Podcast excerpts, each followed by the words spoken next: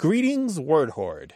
We're here with an exciting option for you a version of our podcast without any ads. That's right. No advertising interruptions, just the content you love, ready to go in your favorite podcast apps like Spotify and Apple Podcasts. It's another way to support the show, ensuring that we keep bringing you the word stories and language explorations that you love. Try it at waywordradio.org slash ad free. And it's affordable. For just a small subscription fee, you can enjoy A Way with Words uninterrupted, except by us. Plus, it makes a great gift. Know somebody who loves language as much as you do? Give them the gift of words. Easy to sign up, easy to enjoy. It's the same A Way with Words, just streamlined for your listening pleasure. Go to waywordradio.org slash ad-free. Support us, support the show, and enjoy an ad-free listening experience. waywordradio.org slash ad-free. Thank you. You're listening to A Way with Words, the show about language and how we use it. I'm Grant Barrett. And I'm Martha Barnette. On the A Way with Words Facebook group, a recent thread had me laughing out loud. Member Kathy Bird started it with a post that said simply, Episodes, the Greek god of continuing stories. Keep it going. And I thought, what? yeah, I finally figured out that she was mispronouncing episodes as epicides. Oh, epicides, there we go. you know, putting the emphasis on the wrong syllable. And a lot of people chimed in, and pretty soon we had this whole pantheon of mispronounced English words that sound like Greek gods. Stephen Fessler wrote, Lemonides, the god of cool refreshment. Instead of lemonades. yeah. and Craig O'Connor said, Particles, the god of little bits that get missed by the vacuum. particles, particles. and I like this one from Jay Banks. He said, Ankles, the god of podiatry. oh, that's good. Ankles, ankles. Yeah, yeah, I love that. And then um, Christine Porter suggested the god of impediments. Can you guess what that one is? The god of obstacles? Yes. or obstacles. obstacles. we had a great quiz from John Chaneski on this very topic, turning everyday words into Greek names. We'll link to that on our waywordradio.org website. We also welcome right now your calls 877 929 9673, toll free in the US and Canada, or email us words at waywordradio.org or talk to us on Twitter at W A Y W O R D. Hello, you have a way with words. My name's Rebecca, and I'm from Concord, North Carolina, and I'm calling about the word deplane. You're calling about the word deplane? Are you a flight attendant? Exactly. And I've been using this word, and it just creates friction in my ears when I say it because it just doesn't seem as polished as some of some of the other words that we use on the plane, and we end up using it as a catch-all for the process of exiting the aircraft. But it just seems so strange because the word deplane itself does not actually denote what we're doing. We're not disembarking, we're deplaning. It's a strange combination of usages. So deplane doesn't equal disembark? Well, I think it would, but is it in the same way that deforest? You know, when you deforest, you rid of the forest. When you deplane, uh. you don't rid of the plane. well, you kind rid of the do, passengers. Toss the plane away. Rebecca, when you're when you're talking to uh, the crew or to your passengers, how do you use the word deplane? We'd say as soon as everyone deplanes, we'll grab a cup of coffee. Hmm. Okay, so you're talking to your colleagues then? We would. It's amongst ourselves, and uh-huh. we do use this word with the public, but with so many languages coming on board and so many backgrounds, we just use this word to encompass that process. Uh-huh. And it uh-huh. just doesn't seem to be the most beautiful word that we could choose, but it is mm-hmm. effective, mm-hmm. it is efficient. It mm-hmm. just doesn't seem very polished. Mm-hmm, mm-hmm. Effective and efficient. Yeah, I think you've you've keyed in on on probably why that gets used. So you talk about um, deplaning with the passengers. You say as soon as we deplane, you can do this or that. Exactly. So it's it's something like, you know, if there's weather and all of a sudden we're not going anywhere, well, everyone grab your belongings, we'll deplane and we'll figure out another solution. And, and just that process of gathering and exiting um, for the word deplane, but it almost sounds as if it needs to be hyphenated or used with air quotes because it just doesn't seem like the right word for such an industry. Um, I know in the UK they use the word deboard, mm. which is the opposite mm-hmm. of board. Mm-hmm. Mm-hmm. Yeah, and I don't know if it's just Sorry. Yeah, Rebecca, that's so interesting that you mentioned that because I'm thinking, well, what would the opposite of deplane mean? I mean, it's not like you plane, you know, it's not like you get on on board the aircraft by planing or you don't emplane. So where did deplane exactly. come from? But um, but you do board don't an aircraft. deboat. Well, you do actually. Um, you do, and actually, we have some evidence that deplane may actually come from the idea of detraining, which uh, to get off a train and detrain itself probably comes from debark. And debark Mm. means to get off a boat because bark uh, originally meant boat. Mm-hmm. And that's what disembark means to to Oh, and, get to get yourself off of a boat. Of course. And and particularly in the military, you will find things like detrain, detruck, deboat, debike, and debus. So, you know, adding that DE to the front of the word, you know, is obviously the simpler choice, but Yeah. is it, you know, the most perfect option? Well, it does the job, uh, maybe inelegantly, but it certainly gets right to the point and communicates the meaning. So, in that regard, it does it. Um, and things like unplane and off-plane just really don't sound any better, do they? No, again, it's that, you know, just get it out and tell the get the point across to get them off the plane and keep going. So it is just for efficiency, but it definitely mm-hmm. misses that beautiful, glamorous, you know, image that you think of when when one travels. But Rebecca, that must be so weird then if you really have a thing about this word, if if you're really irritated by this word, but you have to say it again and again and again every day. We smile through it. just like so many of my colleagues. We say that word and I just can't help but roll my eyes a little bit and say, I'm part of the problem. I'm part of this ugly word that's floating around. And I just don't have anything better to use. So maybe I will start using my disembark. Or Rebecca, you could just say the word deplane and roll your eyes and think of Grant and me and thinking about language and that kind of thing. Well, it definitely all comes to a point on an aircraft with, you know, 20 different languages, 20 different regional dialects, Wow. and one announcement. So it definitely is fun up in the air listening to all the different words and languages and ideas that all culminate on one flight. That sounds amazing. Well, Rebecca, uh, fly safely, all right? Oh, we appreciate it. And take, care of now. Thanks for taking my Bye-bye. call. Thanks, Bye. Rebecca. Bye bye. Tell us about the language you use in your workplace jargon, slang. Give us a call, 877 929 9673, or send us the whole story in email. That address is words at waywordradio.org.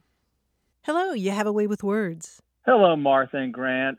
This is Jonas calling from beautiful Chatham, Virginia. Hi, Jonas. Hi, Jonas. What's up? All right. Um, although now I teach at a um, at a girls' boarding school, uh, once upon a time I taught at a uh, a boys' independent school, and uh, I, I taught English up in the um, in the upper school, 11th to 12th grade, and uh, also coached track. So one day, uh, uh, waiting for track practice to start, and one of my colleagues from the lower school where the seventh and eighth graders live, um, you know, walked up and he's shaking his head, and um, I was like, "Coach, what's happening?" And he said, "Coach, all week uh, I've told the the algebra class that they're going to have a test, and uh, gave it today, and none of those jabronis must have studied because half of them failed it." and I immediately barked laughter um, and said, "Jabronis," and he said, "Yep." Um, and I said, "What does that even mean?" And he said, "No idea." But uh, he said one of my teachers in um, uh, when I was in grade school used it, and I've been using it ever since. So it entered my lexicon uh, on that very day, and I've used it constantly without really ever having thought about uh, what it exactly means. until um, a couple months ago in, in uh, one of my college English classes, um, I just sort of used it, and a student's little hand kind of raises like a balloon and says, Coach, what is a jabroni? And I said, you know, um, like a, like a knucklehead uh, type thing. But it occurred to me that I really had no idea what it means, and so I'm hoping that um, uh, the oracles of etymology uh, will be able to help me with this. I like that. Her hand raises like a balloon. yeah, right. I can see it slowly going up.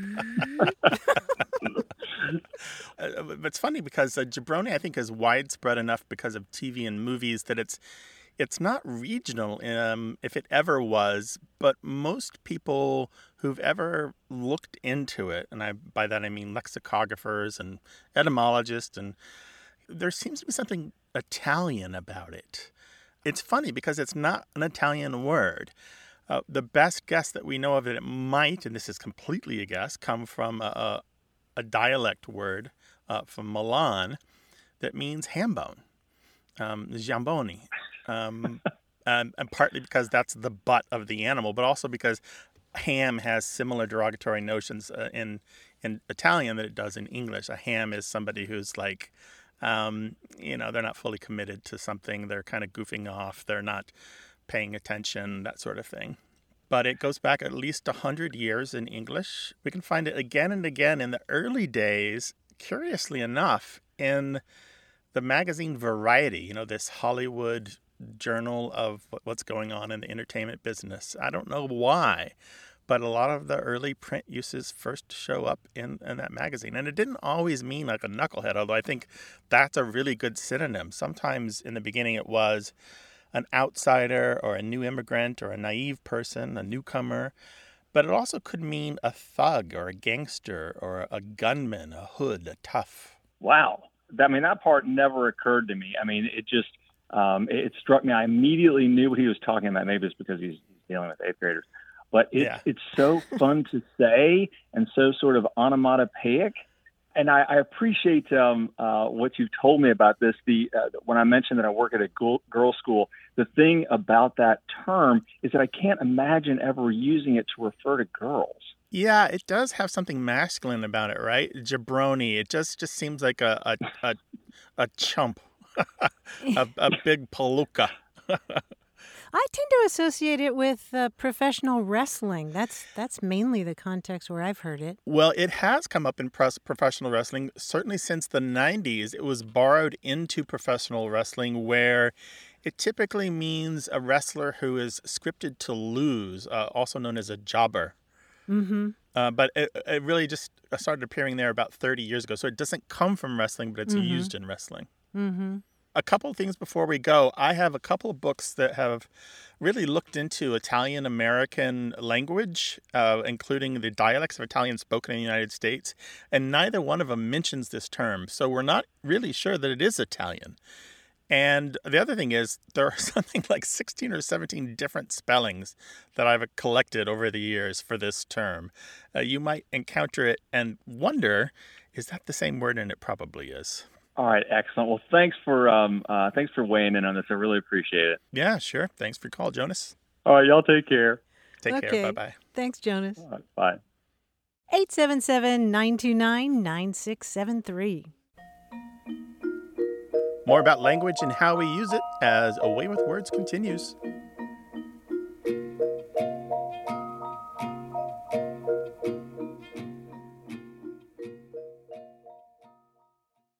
Got a minute? We need your help. Head over to gum.fm slash words and share your thoughts in our quick survey. Your feedback matters. It's the backbone of our show's success. Thanks for making our show even more successful. That's gum.fm slash W O R D S. Thank you. You're listening to A Way with Words, the show about language and how we use it. I'm Martha Barnette. And I'm Grant Barrett, and it's the guy with the crossword hat and the checkerboard shirt. And what's he using as a belt? Or it looks like measuring tape? That's weird. It's our quiz guy, John Chaneski. Hello, Grant. Hello, Martha. You know, it's very, very funny that you happen to mention my crossword shirt and my crossword tie because today's quiz is about crosswords. Oh boy. Yes. Oh boy. um, on you know social media, people someone someone once said lately, uh, who still loves crosswords? And of course, the question blew my mind because all my friends are not only crossword fans, they're they're connoisseurs. Some of them are crossword legends. Now, if you're the kind of person who has a favorite constructor, chances are you have a favorite clue, a clue you've come across that you find to be particularly clever. Now, I've, I've mentioned this before. My favorite go-to has always been first place, a four-letter answer. You remember what that is? Uh, the first place was Eden. Eden, right? Always a always a favorite of mine. Very clever, simple clue. Now I'm going to give you some classic crossword clues that I've recently come across that I think are very clever, and you give me the answers, of course. a lot of these are usually featured with a question mark after them because they're sort of punny, like this one. Chamber of Commerce, five letters. Chamber. Of Commerce. Store. Store, yes, Oh, very gosh. good. I'm going to write that one in. Good. This one's similar. It makes a lot of money, four letters. A mint. Yes, a mint. Nice. And it freshens your breath as well. Uh, let's let's see this one. Class struggle, four letters. Class struggle, four letters. Let's see. Um, Hmm. So this is something. The pun is maybe it's about schools and not socioeconomics. hmm Test. Yes, test, test. While you were thinking, I did uh, also uh, think to myself, oh, you know, quiz could also uh, Or work exam. for this one. It is, Mhm. yeah, or Oh, exam. Very yeah. good. Three possibles. How about this one? Serves well done, four letters. Aces. Aces, yes, nice going, Martha. Uh, I like this one. October surprise, three letters. Pie. Mm. Pie is always a pleasant surprise, but no, it's not pie. October surprise. Oh, is it at the end of the month? Oh, is it Yeah. boo. it's boo, yes, nicely done. Finally, one of my favorites. Put away the groceries, three letters. Eat. Eat, yes. Oh, I love all these crossword clues. Uh, thank you to all the great constructors who uh, created these classic clues. I just I culled them from all the works of all the puzzles I've worked on.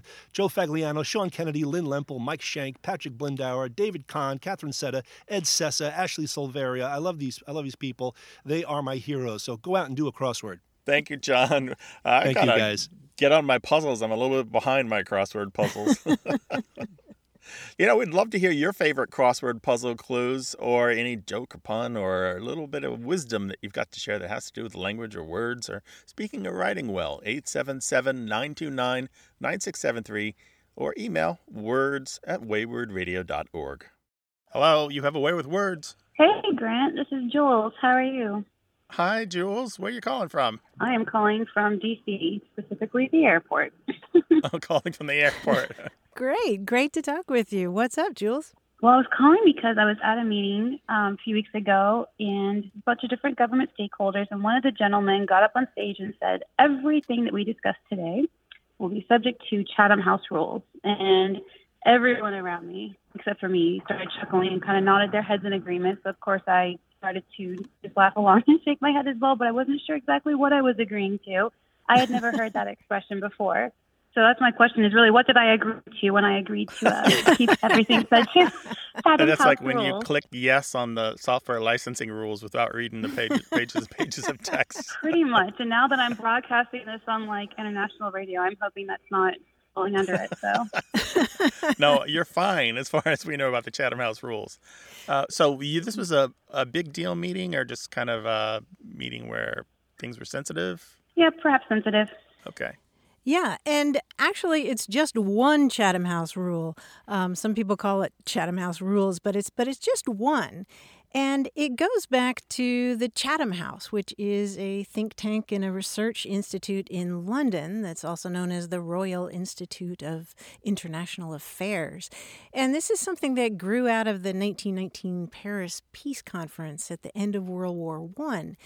And this organization, um, it has a mission to bring people together and break down barriers and generate ideas about foreign policy and, and try to find solutions.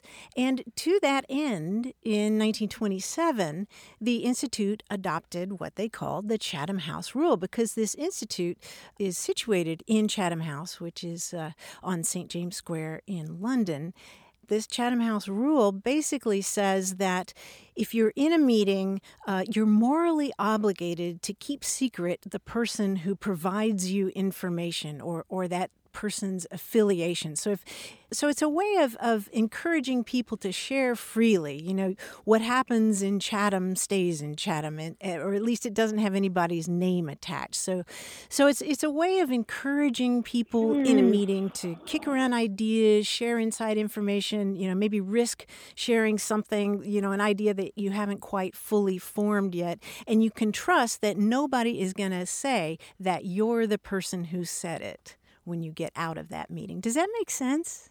It absolutely does, and it also explains why he used a very poorly imitated British accent when he made that declaration. Uh. So ah. that that resonates now. Now I see. Brilliant. Right. well, don't tell us who it was, because then you'd be breaking the Chatham House rule. Absolutely Martha. not. Mum's the word. Mum's the word. So I'm in the clear. That's the good news. Yeah, I you're in the clear. I experienced yeah. there, and I didn't tell you who said it, so I'm good. Okay. One thing to make note of: this isn't just for the press. This is for anyone who attended, including wait yep. staff or people running the sound. Anyone who's there. Very interesting. Well, good. And I can have this in my arsenal now. Great. Well, thank you guys. You'll save me the embarrassment of being in another uh, forum one day when I have to um, agree on how to agree to the Chatham House rule. right. You'll be spreading the, the term uh, next thing you know. Yeah, and that's Chatham, C H A T H A M, Chatham House. A-M. Well, I'll make sure that my buddy on the plane knows that everything we discuss is subject to that Chatham House. Perfect. Take care, Jules. Perfect. Thanks for calling. Thank you both. Bye bye. 877 929 9673.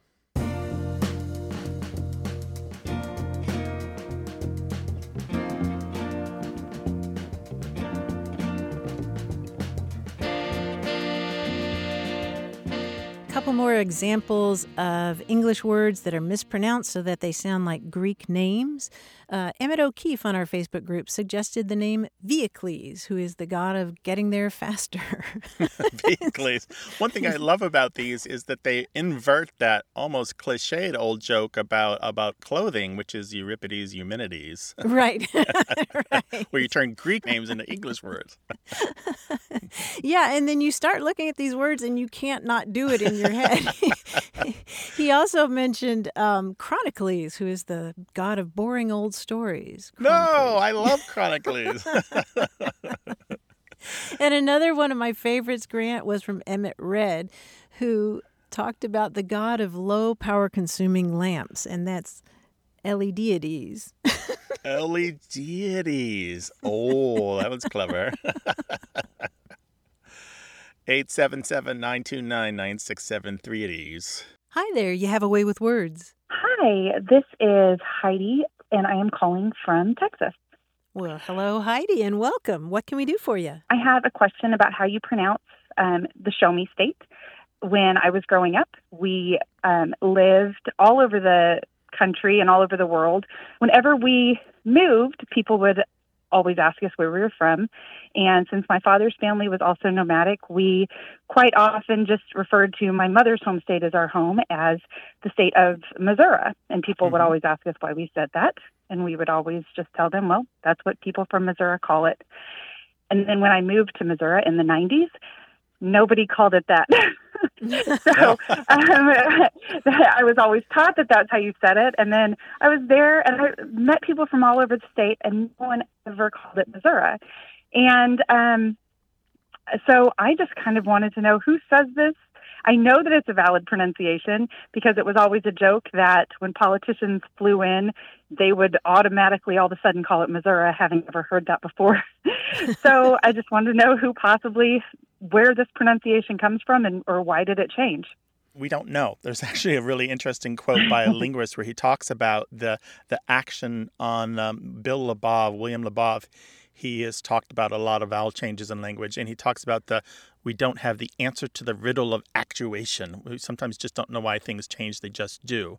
But with Missouri mm-hmm. and Missouri, we have fortunately a really fantastic academic paper published posthumously uh, on behalf of Donald Lance, who was a, a linguist at the University of Missouri Columbia who wrote about the history of this term. So he tracked down all the original spellings of Missouri that we have from the the French explorers and trappers and so forth, um, the very earliest that we know of, and he tracked down um, the the way the native Indians would have pronounced it, and he tracked down other things like that. And so we have all this data. The short version is um, it's always been kind of in dispute, the pronunciation of this word. But what we really see here, it's not Missouri alone that is sometimes pronounced with that E becoming an uh. There are other words that fall into this. Think of Cincinnati. Our Cincinnati college are going, yeah. Mm-hmm. Why do some people say Cincinnati? or Miami. Uh, Potosi, Hawaii, Corpus Christi, Mississippi, spaghetti, macaroni, ravioli, gladioli, prairie. All of these sometimes sound with a uh or a schwa at the end. And there's something larger happening here than just as happening with, with Missouri.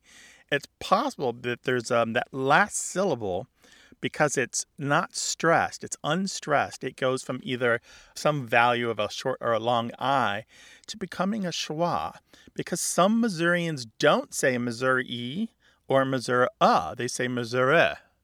More like that mm. E in get or met. Yes. And that readily lends itself to becoming a schwa. So there are actually four pronunciations of Missouri that are going around.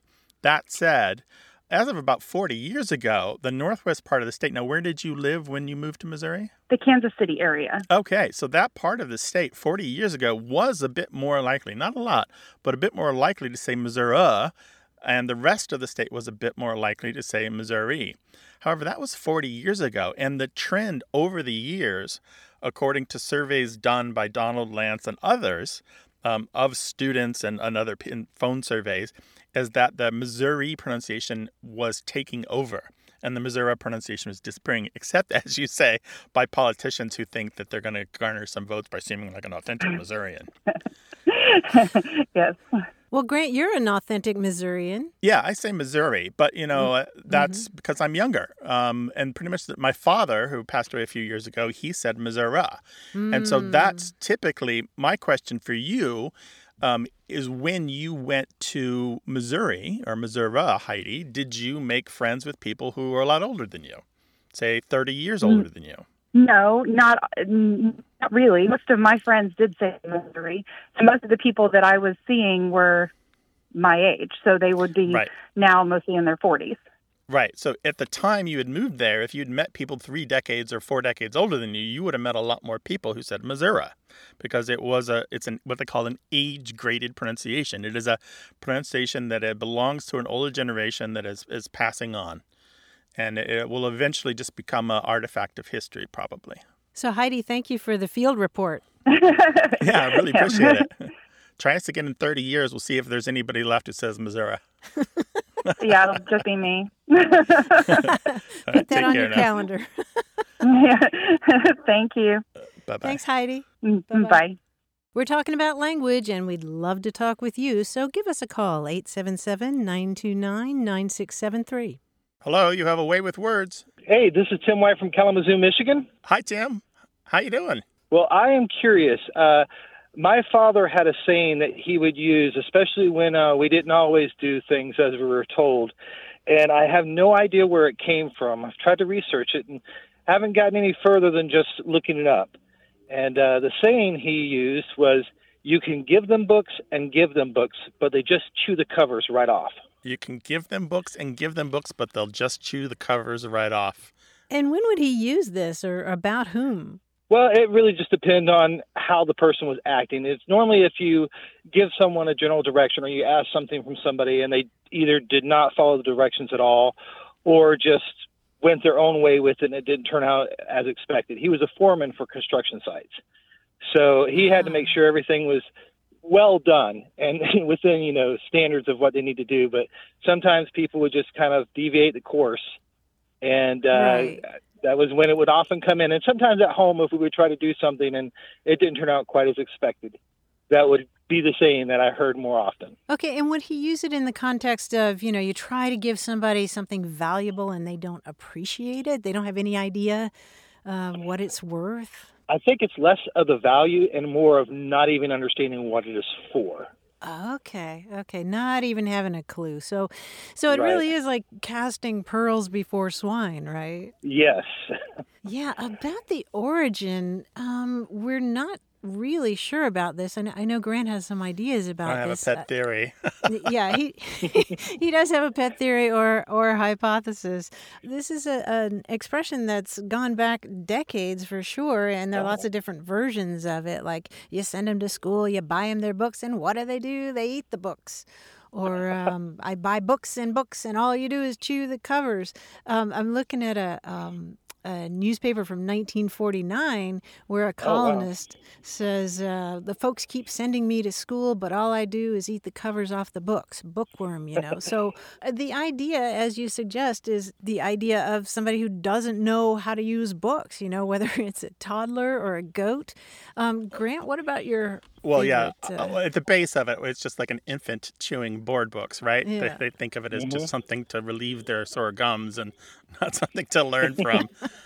but there was another thing that was happening in American culture in the 1930s and 1940s, and this was a fad or trend of college students eating unusual things, usually for fame or attention, sometimes for money. You've probably heard of the eating live goldfish. Yeah. Well, 1939 was kind of the heyday of that, and it was a fairly widespread craze, sometimes with competition between schools. One student swallowed 89 in one sitting. Other creatures they ate were grasshoppers, a salamander, uh, the head of a water snake. Um, but it wasn't just animals or living things. Uh, a- an Oklahoman college student ate a deflated football. A, an Oregon State student ate 129 angleworms and won $5.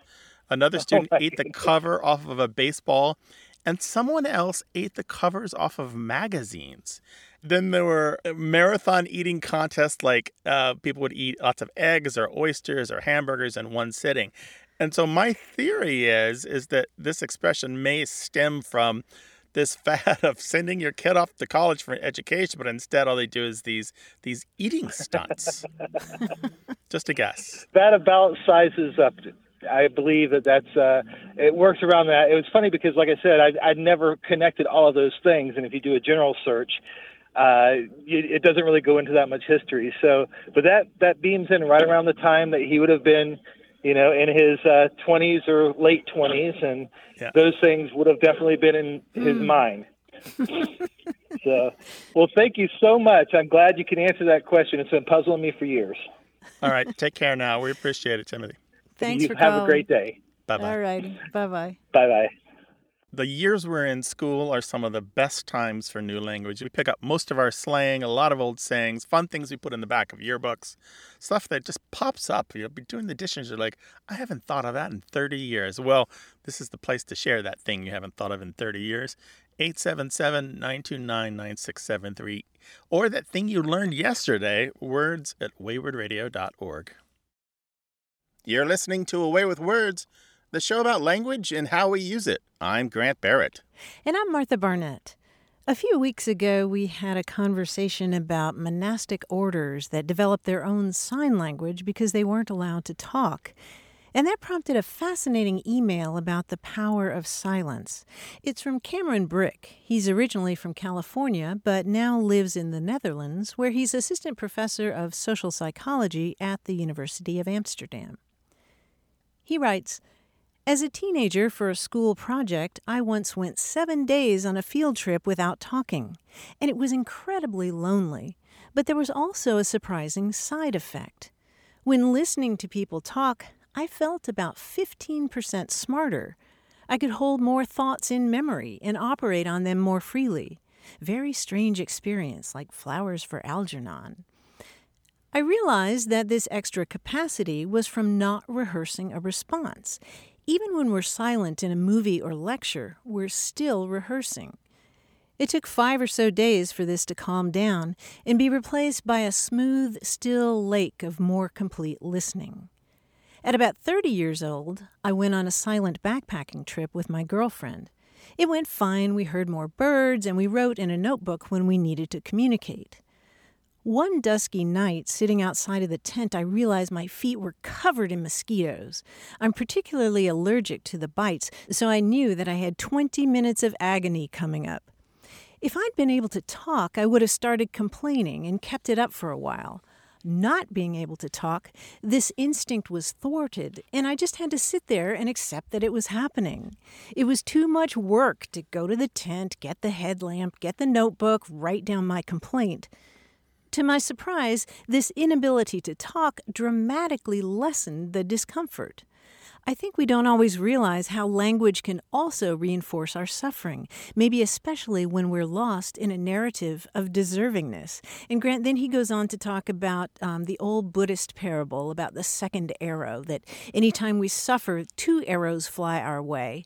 And in life, you can't always control the first arrow, but your reaction to the second arrow is is optional. You know how you react to your suffering. And I just thought that was such a fascinating letter. It is. It's it's so true. I did a nothing quite as extensive as his moments of silence or his times of silence, but I did a a day long silent retreat Really? as part of a, a mindfulness course, and uh, I didn't have quite the experience that he did, but sitting on a college campus, um, silent, no phone, no watch, no book, no radio, nobody else, just sitting there is freeing. And not just because you don't have responsibilities for that moment, but you don't find yourself, um, like he said, preparing.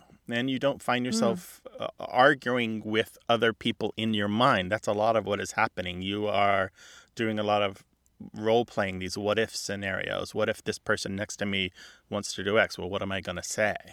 So some of some of the mental load that you're carrying doesn't have to be carried. You know, we're preparing these conversations that don't need to take place. Uh huh. We can we can have them. We can have these conversations at the time they're necessary and not before then. You know that's so interesting because you were you were talking about the experience of sitting there with no phone and, and nobody to talk to, and I was I was preparing for for well, what you, were going to in say. radio. Yeah, and the last word I expected to hear you say was freeing. I thought you were going to say it was so frustrating, but freeing. that's so interesting.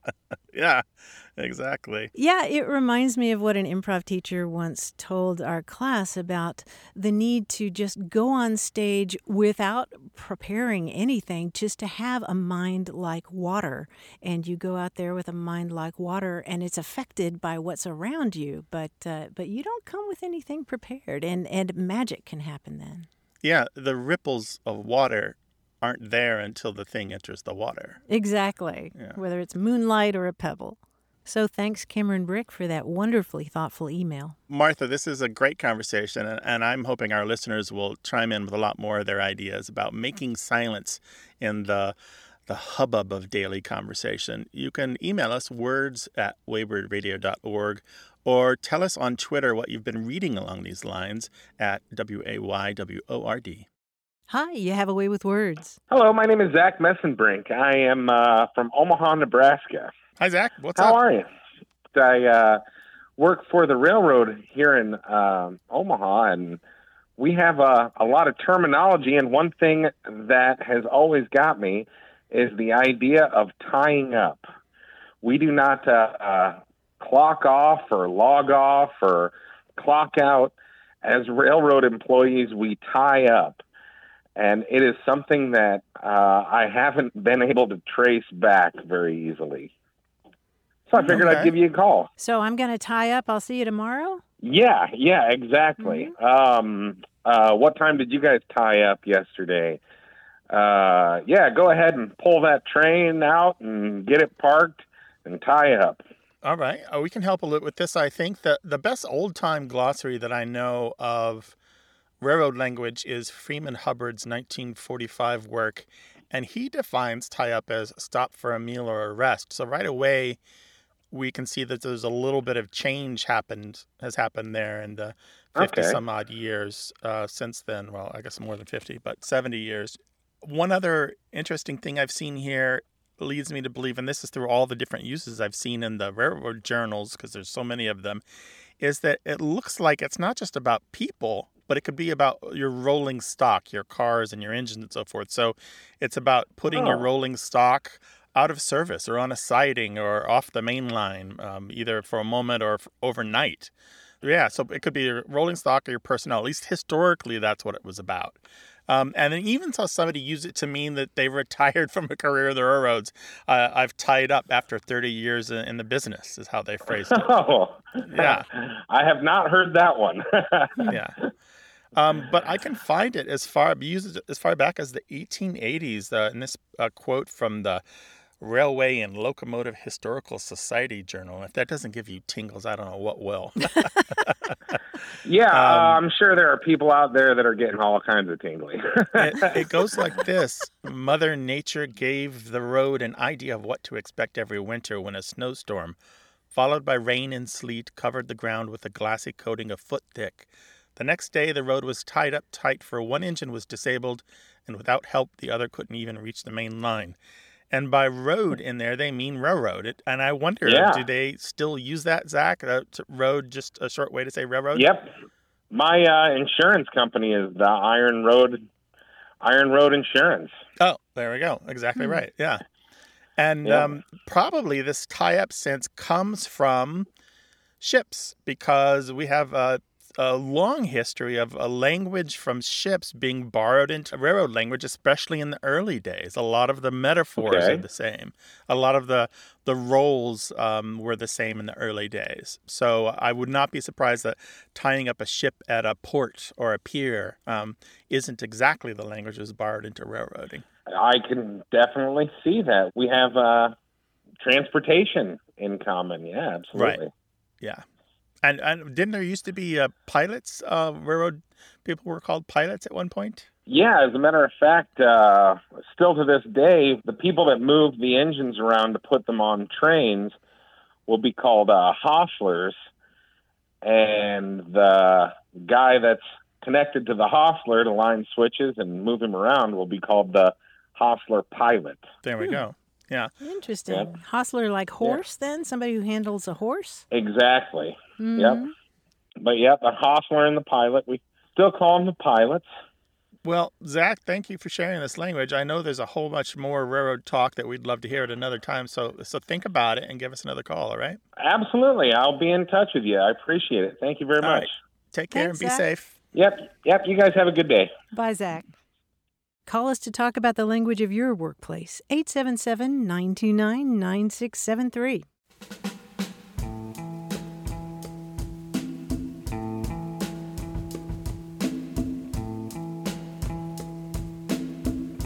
Two thousand years before Call of Duty and Fortnite, little kids in ancient Rome were playing games with nuts, and specifically walnuts. There's a Latin poem from that era in which a walnut tree describes some of those games, which involve tossing nuts or rolling them, kind of like pitching pennies or an ancient version of cornhole. The poem is called Nux, N U X, which in Latin means nut.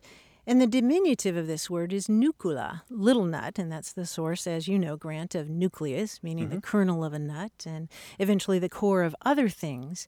And the plural of Latin nux is nucis, which gave us the lovely Latin phrase nuces relinquere, which in its most literal sense means to give up nuts. But really, what it means in Latin is to pass out of childhood, to put away your toys, put away childish things, and get on with the serious business of life. Nuces relinquere, relinquish Oh, your toys. That's how important nuts were to the playtime of a child back then. Yeah, yeah. I They- just thought that was like, a lovely phrase. Instead of marbles or jacks, they had uh, Mhm. nuts. Yeah, makes sense, right? Yeah, sure. It makes a lot of sense. I wonder if they painted them or carved them. You know, I can imagine walnut shelves uh, carved to look like animals or, or soldiers or that sort of thing. Mm, I don't, I don't know, but um, Mm. but certain certainly these tossing games or or games almost like marbles, you know. Mhm. Um, Yeah, I can if- imagine that. I, I just thought that was a beautiful way to say moving into adulthood, you know, leaving behind those little toys. 877-929-9673. Email words at waywordradio.org or talk to us on Twitter at W-A-Y-W-O-R-D. Hello, you have a way with words. Hello, this is Janet Harkins. I'm calling from Aiken, South Carolina. Well, what's on your mind today, Janet? Well, uh, I had a question about something my father used to say. When we would come downstairs in the morning, he would say, Have you dressed your bed? Meaning, have we made our beds? And I've never heard anybody else use the dressed quite that way. Hmm. And where was your father from? My well, I grew up in Ohio. Uh, Mhm. My my father's heritage was his grandmother was Belgian. Um, Hmm. So I, I don't know if that has anything to do with it or not. But he grew up in Ohio? Yes. Well, Janet, there's a lot that's more interesting than you might think about the word dress in this sense. Um, the word dress probably goes all the way back to the Latin word dirigere, which means to straighten or to guide. And in fact, we get our word address or address from that. You know, it directs you someplace. So, this idea of, of straightening and guiding uh, in English came to also take on the idea of preparing or setting up or arranging. So today you dress yourself to go out in public. You you dress potato salad with chopped parsley, or you you dress a wound, or or you talk about dressing troops. Um, and historically, the word dress has had all kinds of different meanings. Uh, in, in the past, people would talk about dressing land or dressing plants, which meant to cultivate them. Or you could even dress a clock, which would mean to repair the clock or to clean it. In parts of the United States, people have also used this word dress uh, in relation to setting up things like on the table. Uh, dress the table is something that you uh, might hear in West Virginia, Illinois, North Carolina, and also, particularly in West Virginia, you'll hear dress the bed. So it's not that uh, common but you can see how it kind of makes sense. And so that's why I was curious where your dad was from. I'm, I'm interested in the Belgian connection. That's very interesting that, that dress is used in so many ways. I, I never really Mhm. thought about that when dressing a salad, that that was the same derivative. Right, Mhm, dressing. Exactly. There Mhm. are a few sources that say that dress the bed is used in parts of the United Kingdom as well. And even in the US, you can Mhm. sometimes find uh, the sheets being called dress clothes. Really? Hmm. Yeah. That's very interesting. Yeah, I, I come to think of it, I think of bedclothes, but but that's Yeah. weird. Well, isn't that's it? right. yeah. That, but yeah, that's that's that's true. Yeah. Well, then he, my father wasn't as weird as I thought, huh? No, no, we all have our, our lovely bits of language. well, Janet, thank you so much for that question. All right. Thank you so much too. Bye-bye. Bye bye. Sometimes those everyday household words have the best stories. Call us toll free in the United States and Canada, 877 929 9673. Email us words at waywordradio.org or Twitter at W A Y W O R D. Hello, welcome to A Way with Words. Hi there. My name's Eileen Minaccio, and I uh, currently live in Chesapeake, Virginia. Oh, hi, Eileen. Welcome to the show. Hi. Well, I my mother was had an adage for everything. Every time we did anything, she had a quick quip to uh, to share with us, and we would just look at her and go, "What?" so my favorite one that my mother always said to us was, "Excuse the pigs, the hogs went out for a walk," and that usually followed one of us five girls either um, burping without excusing ourselves, or if she accidentally did a sound that she was embarrassed about, she would say it as well. So I just wanted to find out the history because I've lived many places in the in the country, um, in the Midwest and then uh, the Northeast and down in Virginia, and no one's ever heard of that. So I just wanted to share that with you. So, I Eileen, you and your four sisters might burp, and then your mother would say, Excuse the pig, the hogs went out for a walk. Yes. Okay. Yeah, well, Eileen, the good news is that Grant and I have definitely heard this, and over the years, we've compiled a long list of uh, other variations on this expression. Excuse the pig, the hog's out walking. Excuse the pig, the hog's around the corner. Or excuse the pig, but the hog's still around. And it's usually, as you said, it's, it's a kind of reprimand. Even even if you burp and excuse yourself, you know, you shouldn't be having to excuse yourself in the first place. Uh, that's kind of the message right. there. Um, and gosh, there there are lots of different variations of this. I don't know how far back it goes, but pardon a pig, a hog would know better. Um, one of my favorites comes from England, where um, some people say, "Pardon, Mrs. Arden, there's a pig in your garden." Oh, I love that one. That's funny. Fascinating. I'm not alone. That's good. no, no, not at all. And and if you're out in public and, and your companion burps, you can say, Excuse my pig, he's a friend. I like that. There are other things That's that have nothing one. to do with hogs and pigs, such as if you burp, you say, Greetings from the interior or or I, I don't remember eating that. I think that actually was an old Milton Berle joke. yeah, there's a long list. So, so Eileen, to answer your question, we don't really know the history of it. We just know that it's it's definitely out there. Yeah, it's always been out there. Apparently, wow. Yeah, people, people, you know, it's it's nice to take it not too seriously because it's such a human thing, and it is rude in some places in some cultures, but uh, you know, it's it happens. yeah. and what a gentle way to let your kids know that it's rude, but uh, put a little humor on it. yeah. And what was your version again? Excuse the pigs, the hogs went out for a walk. That's pretty good. Eileen, thank yeah. you so much for your call. We really appreciate it. My pleasure. It was All great right, talking to you. Now. Thank you. Bye bye. Bye bye. Tell us the funny ways that you remind the kids of their manners in your house. 877 929 9673. Our team includes senior producer Stephanie Levine, engineer and editor Tim Felton, production assistant Rachel Elizabeth Weisler, and quiz guide John Chaneski. We'd love to hear from you, no matter where you are in the world. Go to waywordradio.org/contact. Subscribe to the podcast, hear hundreds of past episodes, and get the newsletter at waywordradio.org. Whenever you have a language story or question, our toll free line is open in the U.S. and Canada 1 877 929 9673 or send your thoughts to words at waywordradio.org. Away with Words is an independent production of Wayword Inc., a nonprofit supported by listeners and organizations who are changing the way the world talks about language. Special thanks to Michael Breslauer, Josh Eccles, Claire Grotting, Bruce Rogo, Rick Seidenworm, and Betty Willis. Thanks for listening. I'm Martha Barnette. And I'm Grant Barrett. Until next time, goodbye. Bye.